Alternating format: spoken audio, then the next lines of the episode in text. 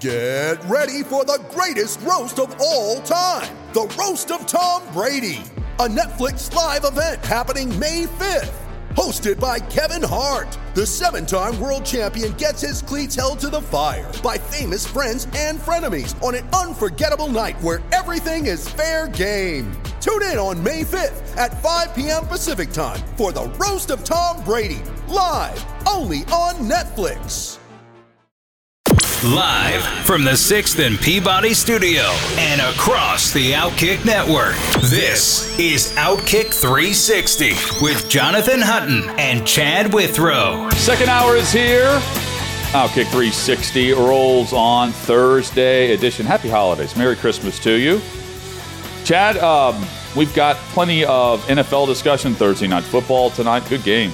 San Francisco can lock up the division with a win over Seattle this evening. Kenneth Walker III will play um, for Seattle in the backfield. That's big.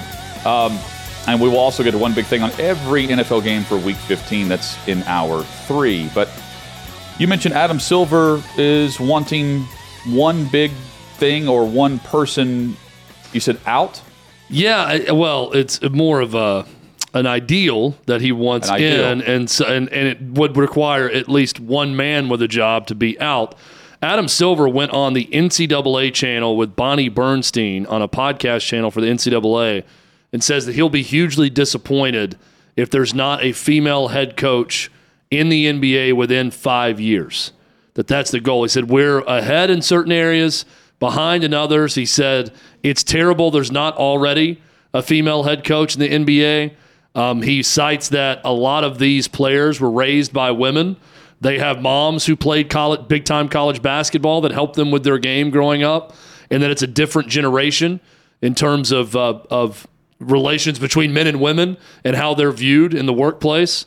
So Adam Silver wants a woman head coach within the next five years. I always thought Becky Hammon was on that path where she coached the summer league team but for Gregg Popovich with the the Spurs but Hutton, you had an idea of a I, team I, you think that it's going to happen. I, I think the five year thing is interesting. And I think the the owner or owners, either through expansion or current movement, I think if you get Las Vegas, that's going to be one of the, the stipulations from the league. That's going to be a part of the whole deal is because again, like uh, we saw Kroenke. Kroenke gets L.A. massive market. He also had he's the he also has a uh, the Chargers basically renting from him in all this, Ma- and then go on all in for the Super Bowl. You get Vegas for the NBA, you're getting a big piece of the pie, and a part of that. Um, I don't know why other ownership wouldn't want that, but we know LeBron does. We know other we know others do the five year thing is interesting just because of that, because that's the talk in the league is they're going to expand, and when they do, they're going to Vegas, and they've been talking about this for over a year, so it's happening sooner rather than later. At least that's my perception of it. And yeah, I mean I, that's, that's, the first that's thing that comes to mind. I, I, did not think about that, but that would make a lot of sense. Uh, I thought about uh, Davey brought this up too, but when Gregg Popovich steps down eventually in San Antonio, that he could ask for a female replacement to be the head coach, to yeah. be the first to do that. Um, the example that I always think of that first off, there's not one that that I'm aware of, and someone can correct me if I'm wrong. Of the 330 some odd Division One men's basketball programs, I don't think there's a single one that has a female head coach right now. So if things funnel up, that's not happening at the college level. The biggest example I know of where this almost happened was Pat Summitt, rest in peace when she was the head coach of the Tennessee Lady Vols, she was offered the men's job in the 90s. I want to say it was mid 90s after Wade Houston was fired. It may have been before that when they hired Wade Houston, but this was like 1993, 94. I mean, imagine this is going to be a huge story when it happens to the NBA. Imagine Pat Summitt as a female head coach in the SEC in the early to mid 90s if this happened that many years ago. I mean, of things that uh, we talked about how great it would have been to see Mike Leach at a premier program, just to see what that would have looked like and what he could have done with his system and his style. Imagine Pat Summitt back in the '90s coaching Tennessee men. in the SEC. That that would have been something. But I, I've got no big objection to this. I I think we are at a Yeah. point where, I mean, professionals and in the NBA, they're not going to have an issue answering or taking you know the lead of a woman that's the head coach. Here's the other thing about the NBA. I'm not sure how much power the men head coaches have at times. I mean, you got to have mean- someone who's a psychologist that can get along with everyone. That I, I think there's a lot of head coaches that are right now in the NBA. It's not like they're going around dictating terms to their star players, Isn't it interesting though? Like right? I mean, how many dictators Well- do you have as head coaches in the NBA? Chad, how many head coaches can you name in the NBA right now? That's my issue. Yeah. Like, I can't tell you if they are or not. Well, the ones that actually have power We with their know. teams that we know are Erik Spoelstra, are Gregg Popovich, Yes. Steve Kerr, I think to some extent Sure. with Golden State. Yes. I mean, I, I But I mean, who else? I mean, I know Nate McMillan's the head coach in Atlanta, but does that mean anything to the grand scheme of things? Like, Uh, Budenholzer in Milwaukee is a guy that's respected that may have some power. But It's- it, it's the star players that Giannis is the what- yeah, was. is who they answer to in Milwaukee, right? But- if he wants to make a power play, yes, not that- the coach. But so that was my like. I don't get the whole um, the the the power struggle between the head coach and the players, and it really just comes down to who's really running the organization. And in the case of the megastars, it's them. It's them, and then the GM does their you know does their bidding really. And the the I mean, if you once you give that guy the guaranteed contract, you're either trading him in a few years because he's unhappy, or you're doing exactly what he wants because he's really running and running the organization. But you're only doing that, Chad, for and maybe I'm wrong on this. How many how many players have that power in the league? The the power of you know Yeah. what we're investing in you because what you need is going to win a championship for us. If I'm the owner, you see what I'm saying? yeah, How many players in the league can do LeBron? James, Well, is it ten? Roughly ten, probably. maybe, maybe less, maybe up to fifteen, but not a lot. But even the players that don't have that power have these max d- contracts. You know, these super contracts. And a coach wants you to do something, but you've just been elevated to a certain level. What if you don't want to do it? What is what is that guy going to do? Bench you? No, he's not going to do anything to you. He can't. That's where the league is. It's not a awful product. It's an awful product in the regular season, and it's a, it really an awful product until you actually have a couple of playoff hopefuls that are battling to get in. And that's my biggest issue with where the league has fallen off. Yeah, it gets fun in spring and summer when the playoffs are heating up. But I'm with you. I mean, on a random night in December or January, turn on an NBA game is like pulling teeth at times. It, is not an enjoyable product, and and you can make it out like, well, if there's 82 games, they have to rest their bodies, and you know you have to.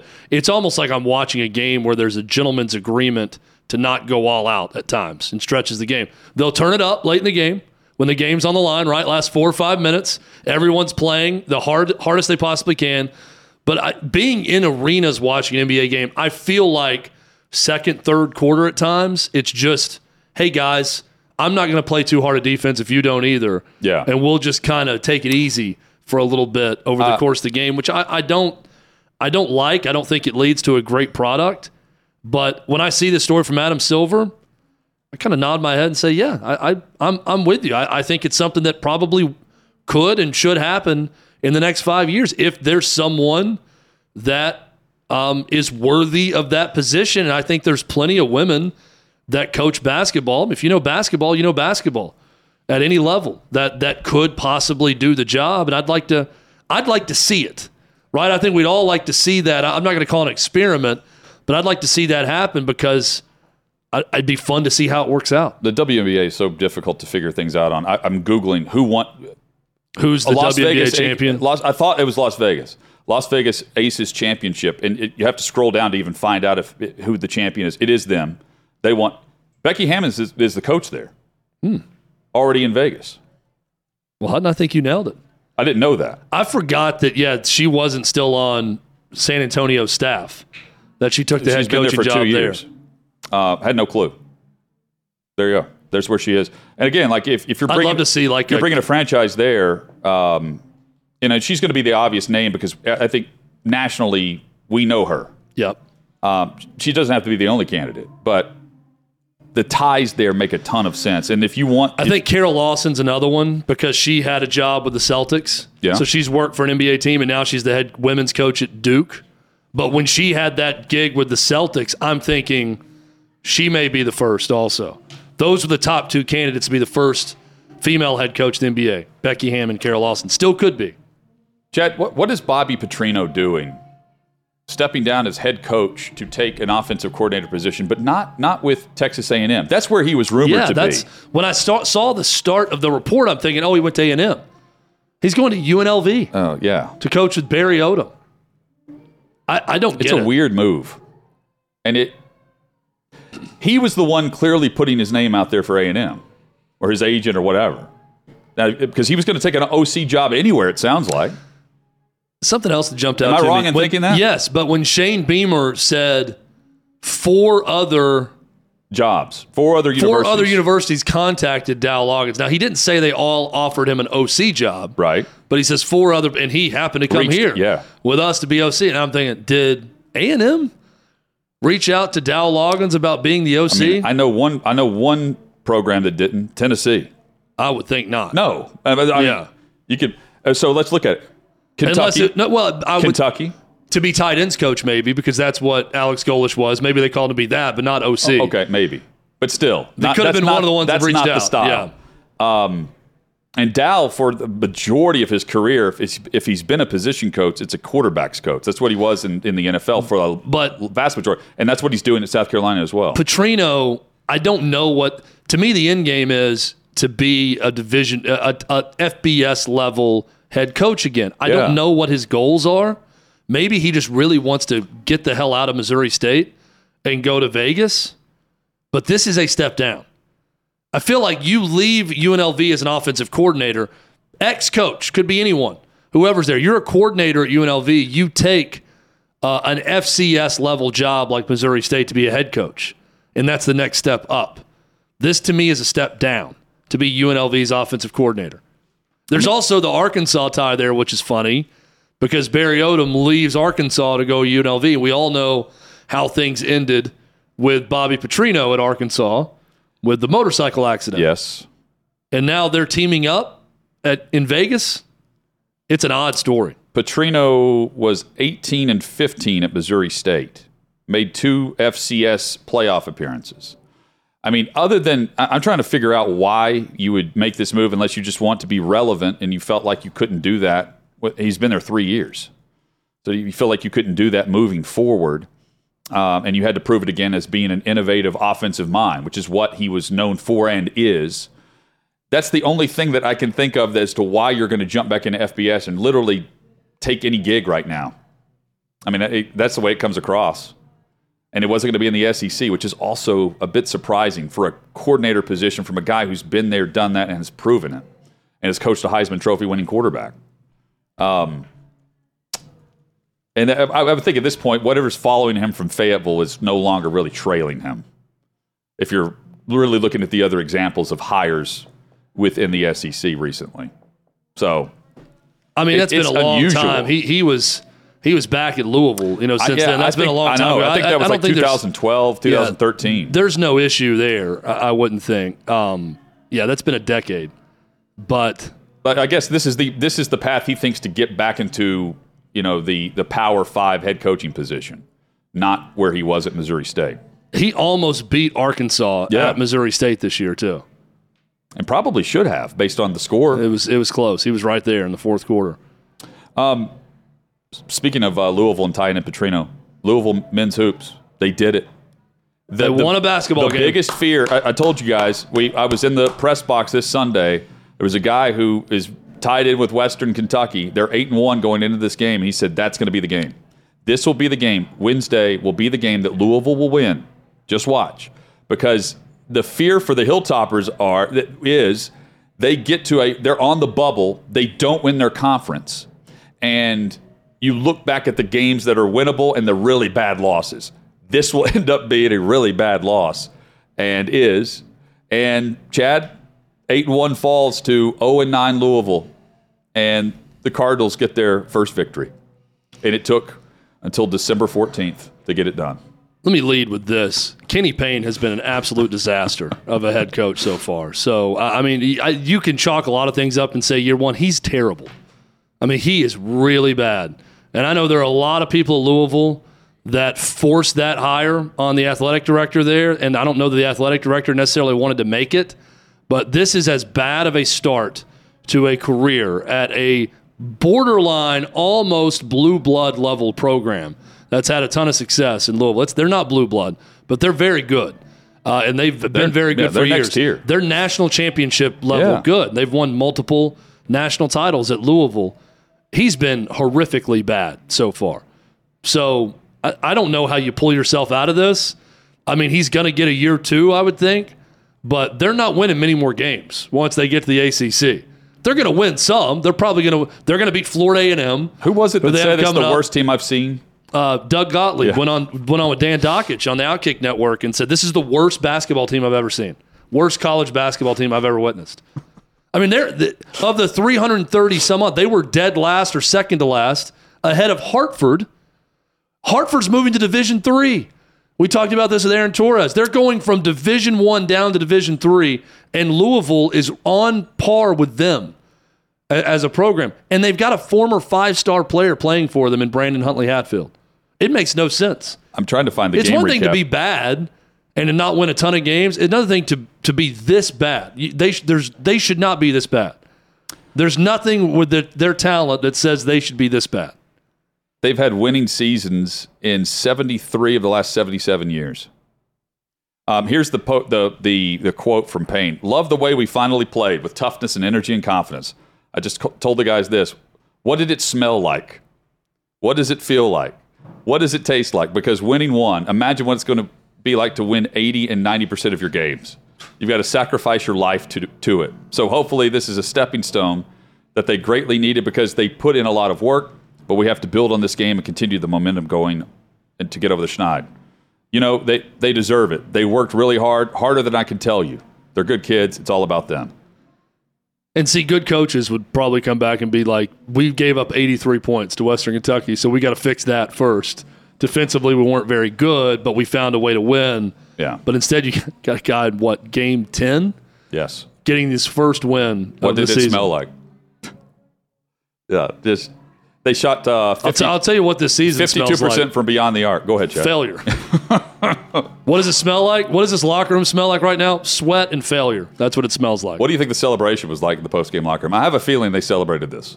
I really do. Oh, I, I'm sure they did. I mean, they the probably crowd was much better than I expected. they based got on the, water bottles out and started spraying them in the locker room, and they you know poured it on their head coach for the first win.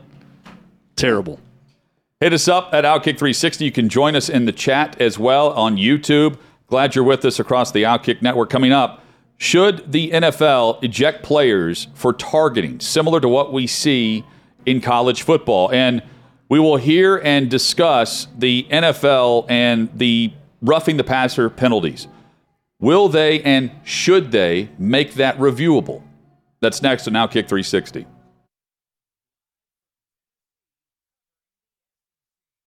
You ready? Showtime. On May 3rd, summer starts with The Fall Guy. Let's do it later. Let's drink a spicy margarita. Make some bad decisions. Yes. Audiences are falling in love with the most entertaining film of the year. Fall guy. Fall Guy. Fall guy. That's what the poster said. See Ryan Gosling and Emily Blunt in the movie critics say exists to make you happy. Trying to make it out? Nope. Because I don't either. It's not what I'm into right now. What are you into? Talking. Yeah. The Fall Guy. Only in theaters May 3rd. Rated PG-13. Doing a little research during the break, talking about Louisville basketball and all their problems, getting their first win in game number 10 last night against Western Kentucky, and found that there's actually a Power Five program that's worse than Louisville in the net rankings. Chad Withrow, Jonathan Hutton with you on Outkick 360. The Cal Bears are 0 and 11 on the season. Mark Fox is their head coach, former Georgia Bulldogs head coach, now at Cal. 0 and 11 are the Cal Bears so far this year. They've lost to Cal Davis, they lost to Texas State, they've lost to Eastern Washington. They're already 0 2 in the Pac 12, which is crazy. Hutton, I was blown away to find out there is a team in the Power Five worse than Louisville. It's Cal, who's 0 11 Oh. on the season, and Mark Fox, former Georgia coach, is their head coach. And unlike Louisville, can you imagine the crowds at Cal? Crickets, right? oh, Louisville last night. I- I don't- I- I'm looking off- at one photo, but the one photo looks like. I mean, unless they're like WWE, where you don't have a packed house, so you put everyone on one side on camera side to make it look packed. You know, unless they were doing that, but I don't. Why think, would you go to these games? I don't think Cal Berkeley students go to sporting events when their teams are good, much less if they're zero and Yeah. eleven. I don't think anyone cares, regardless. But they're not going then. I remember Tennessee played at Cal in 2007, and the story of the game were the students that were living in a tree. They didn't want the tree to be cut down on campus. Remember that? They could like see into the stadium, and there were just some uh, hippie students living in a tree the whole time. I remember the uh, ABC broadcast cutting away to show the hippies living in a tree. That that's what you the do at Oak Cal. Grove controversy. Yes, that's what happens when you're at Cal. You live Now- in a tree if you're a student, We had a and you don't go to an 0 and 11 basketball team's games. we had a similar situation here in Nashville for the NFL draft, That's right. where they cut down was it cherry trees or something? There were cherry trees uh, on the riverbank that they cut down for that stage and everything going on for the NFL draft. and then they were going to replace them, and there were people here just in an uproar over this. And Chad had the best line, I, uh, like of the entire. I don't even remember what I said. drama. It was like so they were gifted to us apparently by Japan or something, and we're like, we're really arguing over a gift from Japan that was trees. like they gave us trees. And that's supposed to be sufficient for uh, something that we keep well, I forever. think they were weren't they Japanese cherry blossom trees? Some- Maybe. Yeah. But again, they Um, were replaced, but Uh, my first response to that was I didn't know there were trees there. I just I, it was funny the outrage of people uh, that I'm thinking you knew there were trees there. Did you support these? Because I remember we'd take calls on our old radio show, and it's like, oh, I celebrated those trees daily on my walk to get coffee. I'd sit and you know sit under the the cherry tree, the cherry blossom tree, and have myself a day. And I'm thinking, no, how many people? actually notice. And I look, I, if there's a really old big tree in a neighborhood or somewhere, I, I Yeah. get it. Like you like don't, too. You do not want to cut down those trees. But I don't remember a thing about there being these were not these- massive trees. These, These, were there were very small trees lined up that were planted. I don't think that long ago that were on the riverbank that were torn down. And I look, And they I- were if you have an emotional attachment to it, I get it. Now to the uh, to the defense of the hippies in Berkeley that were living in that The that tree tree, was sit. that tree was huge. well, it's more than one. and they had um, people living in the tree. It was like a redwood. It looked like on It campus. was a the the coast live oak, a, tr- a trunk larger than six inches. It goes through all these details. Uh, I'm looking through Wikipedia of the details of the the actual tree sit. There were 65 oaks, 38 coast live oaks, and eight redwoods, five pines, and several others. And the tree sit was initiated and led by Zachary Running Wolf, a community activist. of course. Running Wolf said that He's also been great in the- Yellowstone season four. Running Wolf. Running Wolf said the construction of the athletic center would be a hate crime. We call it Guantanamo Berkeley. he also Zach said that Running the Illuminati and the Masons are conspiring to build the center because the Grove is the intersection of compass lines connecting uh, the School of Business with Alcatraz. Again, Hey, and you you thought Zachary Running you Wolf. thought only right wing people had conspiracy theories. So, there, yeah. there you go. It goes on both sides, as we just found out with they are- Zachariah Running Wolf. as of November 2, this is, oh man, this is, Is the tree ago. still there? No, I think they See, I'm now more interested in that tree than the damn Cal basketball season, even though they're 0 11. If they're going to win a game this year. tree sitters removed branches. There's a nude photo shoot that took place.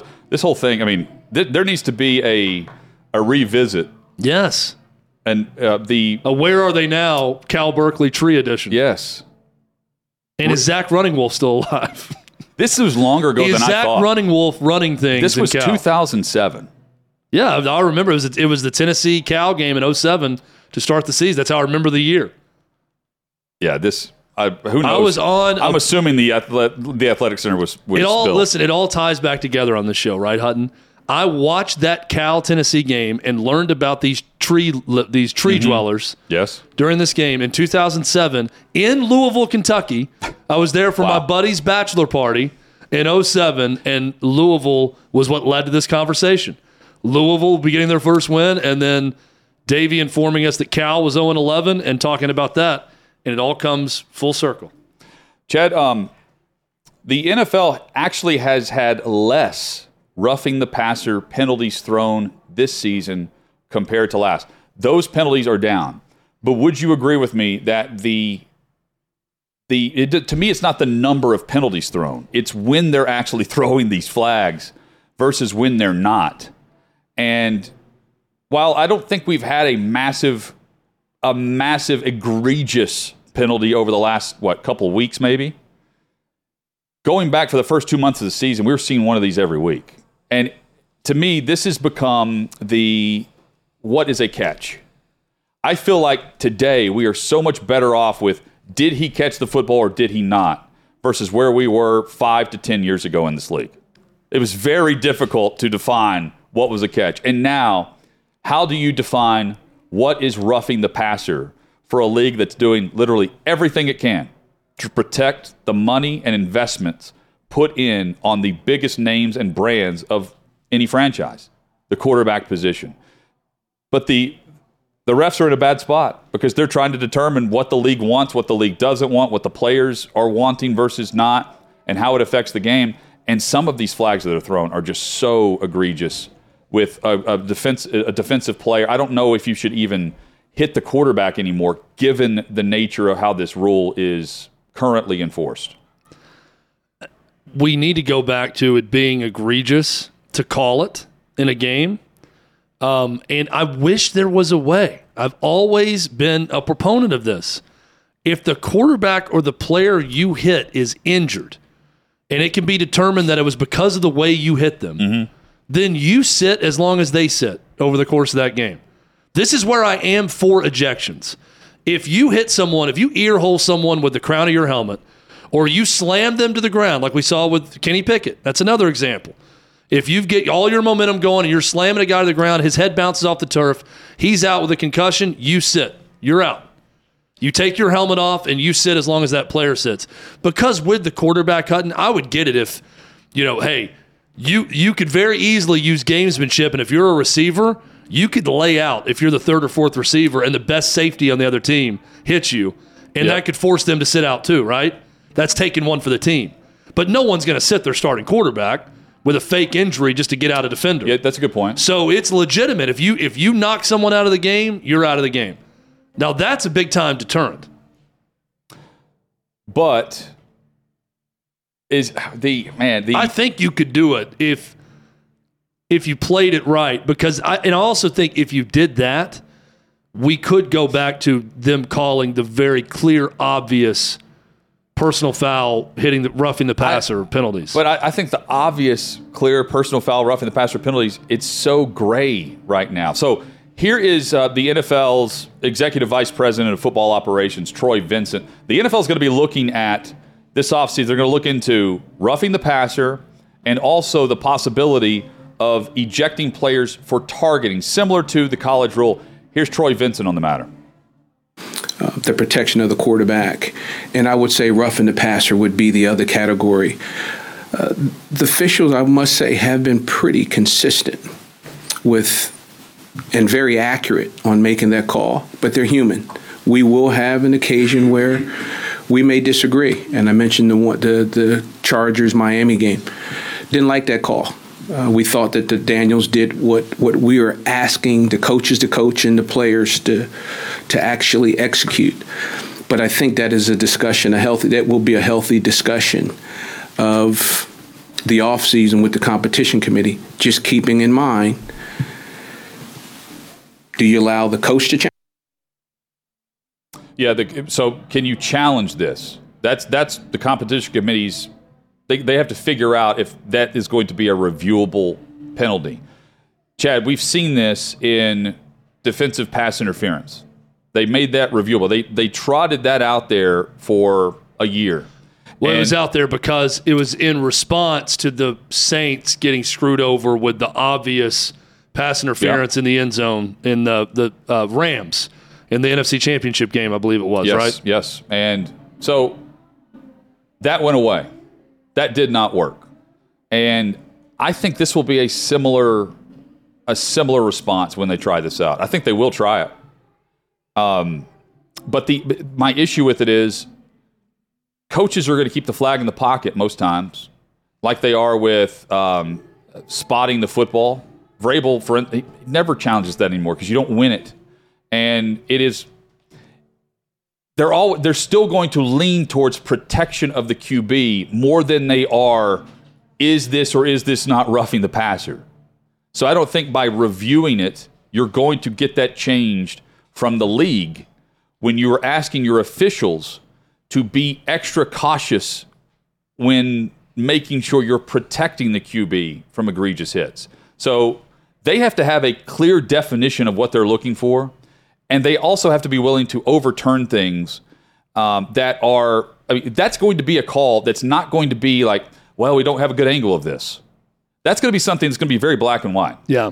And I, I still don't think that you're going to see many of those reviews overturned, given the fact that they're all about health, safety, and well being. That's one thing. But also, it's the quarterback, it's that position. Case in point, Treylon Burks takes that hit in Philadelphia. Over the middle, touchdown. I don't know I hung on to the football. If you haven't seen it, surely you have. If you haven't, it's incredible. Um, the player was not there was no penalty on that for, for targeting or just for unnecessary roughness uh, helmet to helmet contact player was also not fined so the league viewed that as completely within the rule book and how they coach that play meanwhile if you did that to a quarterback you're probably getting suspended not not just fine or or uh, a flag on we've seen again, players have just laid Tom Brady down on the turf gently, and that's roughing the passer. But over the middle with a receiver literally getting knocked out, literally concussed. Because he's not the quarterback, there's no flag and there's no fine. That's crazy to me. And they, they, there's a main, there's a big difference between the two. And I want football to be football first and foremost. Yeah. I don't want flag football. So if you're going to do that in that particular instance in Philadelphia, with the, the safety coming over the middle and with Treylon Burks taking that hit, they have to define roughing the passer much better than the way they have because it's so confusing week to week. And, if, and, and, and honestly, Chad, it's more crew to crew. That's the issue. Each crew is different in how they determine what is or is not a penalty within the quarterback realm. Yeah, and it, it, the only way to get it right is to review it or have a system to challenge it to really look at it and see, okay, that was a bad one. The ones that we can all see, we see it in real time. Sometimes I don't know why the refs don't when it's a really weak call on that. But it's it, the But guy's if you- literally right there watching. But if you do that, two feet away. well, and they they miss calls all the time with that, and I, I don't know what it is. If it's just this mental thing of you err on the side of if they breathe on the quarterback, I got to call it. I, I don't know because there are some that are awful. The only way to get anything right is to go back to video review and then look at it. But then you're you're the game gets longer. Lengthening the games. There's more things to look at, so it's not it's not a great process to do that. I'm getting some amazing. Um, we are, and thanks everybody who's chiming in on Outkick 360 suggestions for. I mean, wild, outlandish ways to to do this. DJ says you should have a huge decal placed on your helmet for the remainder of the game if you knock someone out of the game to signify that they cheated to win, and then a second would be a full game suspension. The next go. The reason for the decal is public dishonor and shame. Uh, Bobby says, I think there should be a ref with a button. When the quarterback releases the ball and it's out, the ref hits the button. Quarterback's jersey turns bright red, like a stoplight. Yep. At that point, quarterback is off limits, must hold up on hitting him. That technology is available. You take the guesswork out of it on whether or not it's late because someone from above is pushing it and it's showing the quarterback red. And if he gets hit after, it's a penalty. If not, it's fair. Uh, I mean, I've never heard that before, So- and it sounds sci-fi-ish to me to do that. But what are we getting to though in that in that regard? I mean, if if we're getting to that level, why why make the quarterback hittable? Honestly, if you're actually having to dumb it down to not even dumb it down, if you're having to make it so that it's like a virtual reality for that position only. I don't I don't get it. It should be like I obscenity. mean, I get it. They want to they Well, want those guys healthy. I, because the refs do such a bad job of adjudicating this, is why we're getting to some of these wild suggestions. But it should be like an obscenity law. You know, Well, with but- obsc- with obscenity, so- with public obscenity though, Hutton, you know it when you see it. That's these that's guys how the don't. rule is defined but in these some officials places. don't. That's the issue. But that's it, it's got to be clear. be it's got to be clear and obvious. And I felt like I knew it when I saw it growing up in the '90s. then the only way to do it is to review it. the If they can't get it right and they're not just going to call the obvious ones, then you got to go to review on all of these. I guess. I mean, again, every I, roughing the passer, I don't. every think, late hit is So- got to be reviewed. So the other thing too is from a defensive standpoint, and th- they're going to also discuss whether or not uh, players should be ejected for targeting. I, I think it, for the most part, with the rules that they have in place, you know, defenseless receiver and unnecessary roughness, and you know, you don't have the uh, we we don't see the hits with Cortland Finnegan and Hines Ward anymore, right? Where Yeah. the grass has just popped off his helmet from the previous play because he was hit so hard, the mouthpiece is up in the air and he's pulling it out of the dirt. Like that doesn't happen anymore.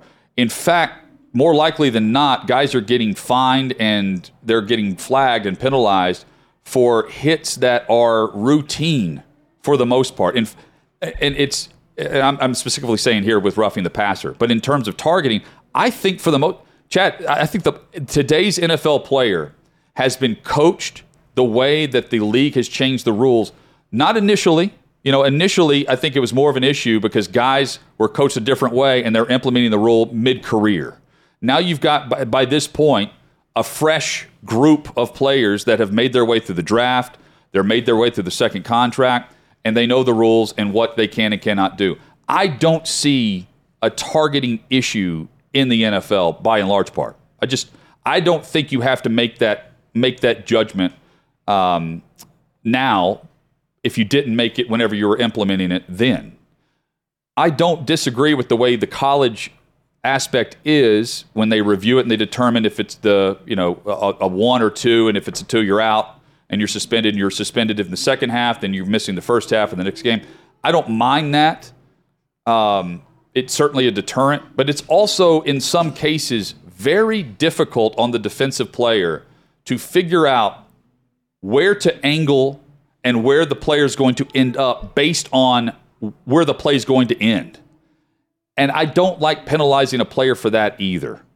And let's be honest here, you're only penalizing defense. You're, I mean, that's a guy that's carrying the football. is- Not a lot of targeting on the offensive player. um, yeah, and you know, it's it, they they tried to implement that rule. You can't lead with the helmet. Remember that was like two or three Yeah. years ago. And when's the last time we've seen anything about that? I mean, it, it's. I think the I think and by and large part the defensive players have figured out how to play within the rules and the structure as best they can, given the fact it's football, given the fact this is a contact sport. And I'm not for hits to the head, but sometimes based on where the the offensive player ends up, you I, I sometimes it's just accident accidental. Yeah. I don't think it's egregious. Ken in the YouTube chat says the NFL misses obvious calls all the time when they review it. The NFL officiating and the play review process is just atrocious. I think they may miss some very, very razor thin, close calls on review. and Well- I've disagreed with something upon review, but it's going to be really close. They just say stands is what they say. Yes, I think this is to eliminate the egregious calls that we've seen. The the obvious ones are overturned when something's missed. I think that's true across college and pro. The ones that clearly, oh yeah, they did miss this on the field. They get Yeah. it right on that one. It's the ones that still there if there's any question on the review that it's going to stay and we can disagree with that at times. And I, I would say they do miss it at times, but I'm talking about review to eliminate the obvious tic tac bad call. The on Jerome roughing the passer, on, on any personal foul like that. Yes. Coming up, we've seen the trend of players turn coaches, especially in the last two years.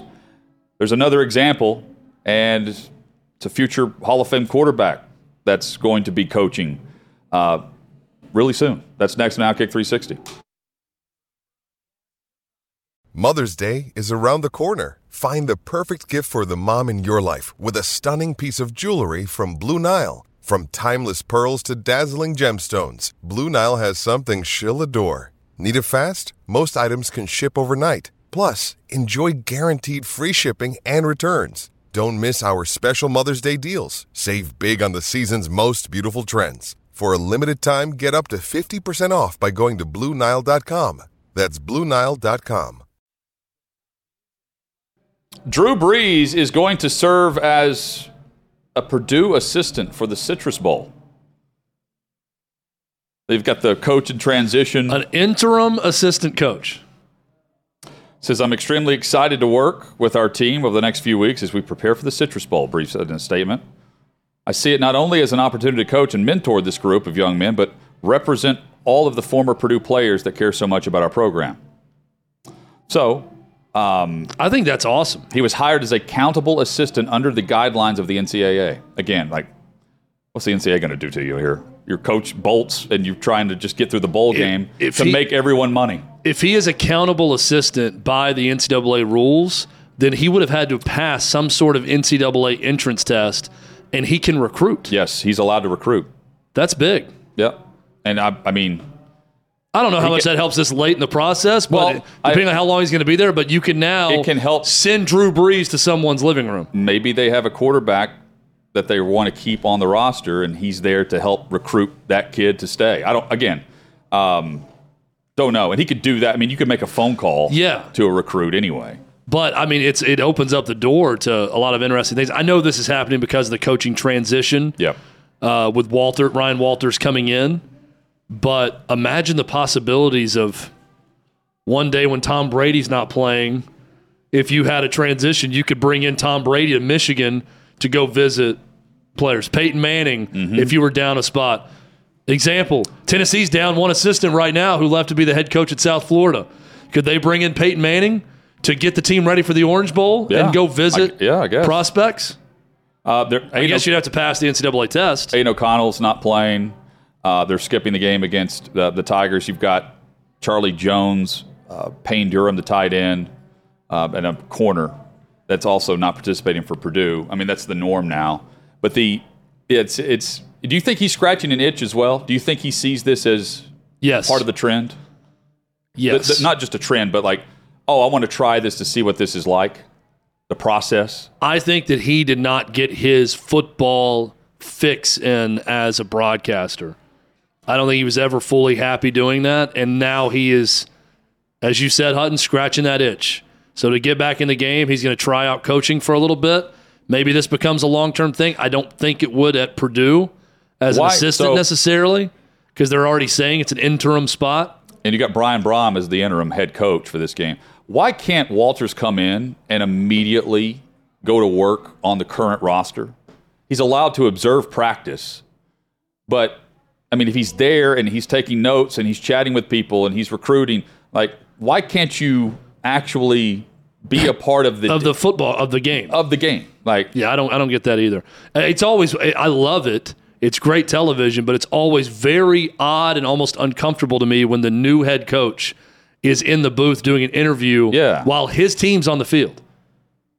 Right? I'm thinking, well, these guys, you're going to need to convince a lot of them to come back and play for you next Yeah. year. And you're talking about you don't get a lot of football games in a season. This is the 13th game of the year. I guess for Purdue it'll be the 14th, but And now, you get like- my point. There's not many of them, and you're up here having just been hired, not being able to coach in the sideline And look, and work with this team. I get it. The, the, the coach is going to put together his own staff. You know, behind the scenes, he wants to recruit, of course. But in this day and age, I would also want to evaluate who are the kids I absolutely need to keep here that I cannot let bolt. You know, hit and you're going to know more about that watching practice and Yeah, being a and, part of yeah, it. and he's doing that. I mean, he's allowed to observe. It says here in the piece, but uh, you know, you've got Brees and Brohm and, and the rest of the staff trying to piece it together. And again, the bowl season is just crazy.